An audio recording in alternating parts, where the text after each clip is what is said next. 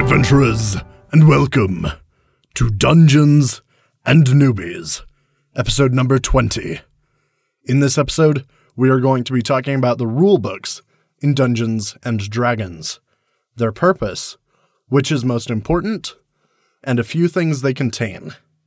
This will be part one of two. In this part, we are going to be focusing on the core rule books, and in the second part, we will be focusing on the expansions. Just like last time when we had multiple parts, there will be an unrelated episode between the different parts. We have talked about a few of the different books before. You may have heard terms like Player's Handbook, Dungeon Master's Guide, and others.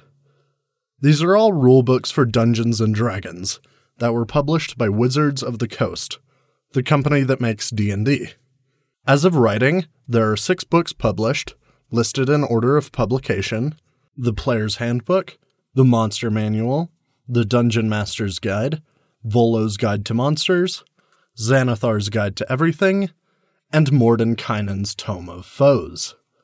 Now, there are other books that are technically rule books, like Sword Coast Adventurer's Guide.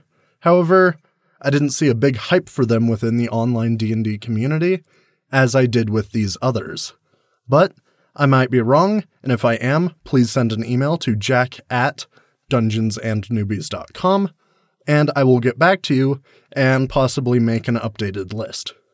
At the time of writing, there is a new book on the horizon Guildmaster's Guide to Ravnica. As that last book has not come out yet, I will not be discussing it because I simply don't have experience with it. First, let's talk about the player's handbook. The purpose of the PHB, as it is abbreviated, is to describe the majority of the rules, give a way for the players to create a wide variety of characters, give the players and the dungeon master references for prices of equipment, food, lodging, and more. The PHB also gives a list of spells. This is a massive book, and for good reason. It has to do a lot for just one book. A few things they contain are the basic races of D&D, like humans, elves, dwarves, halflings, gnomes, dragonborn, half-elves, and half-orcs.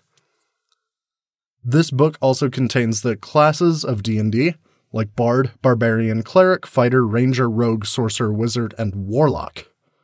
The PHB also has equipment, pricing on goods and services, spells, and a large amount of rules.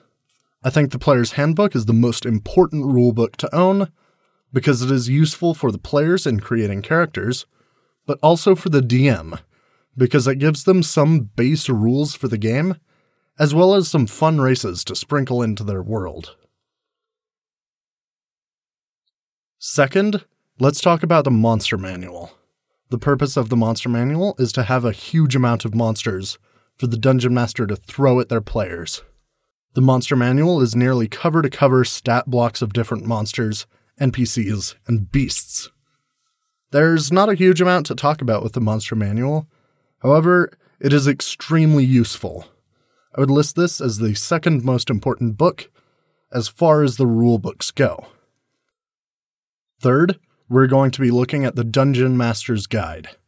The reason for the existence of the DMG is to give the Dungeon Master more rules and items to implement into their games. The DMG contains optional rules, magical items, information on the planes of existence, tips on creating adventures and NPCs, help linking adventures, treasure, and more. The DMG contains an absolute massive amount of information. However, out of the core rulebooks, I find it the least necessary out of the three to own in order to play. In conclusion, the Player's Handbook is for players and DMs, and it's all about the rules and characters.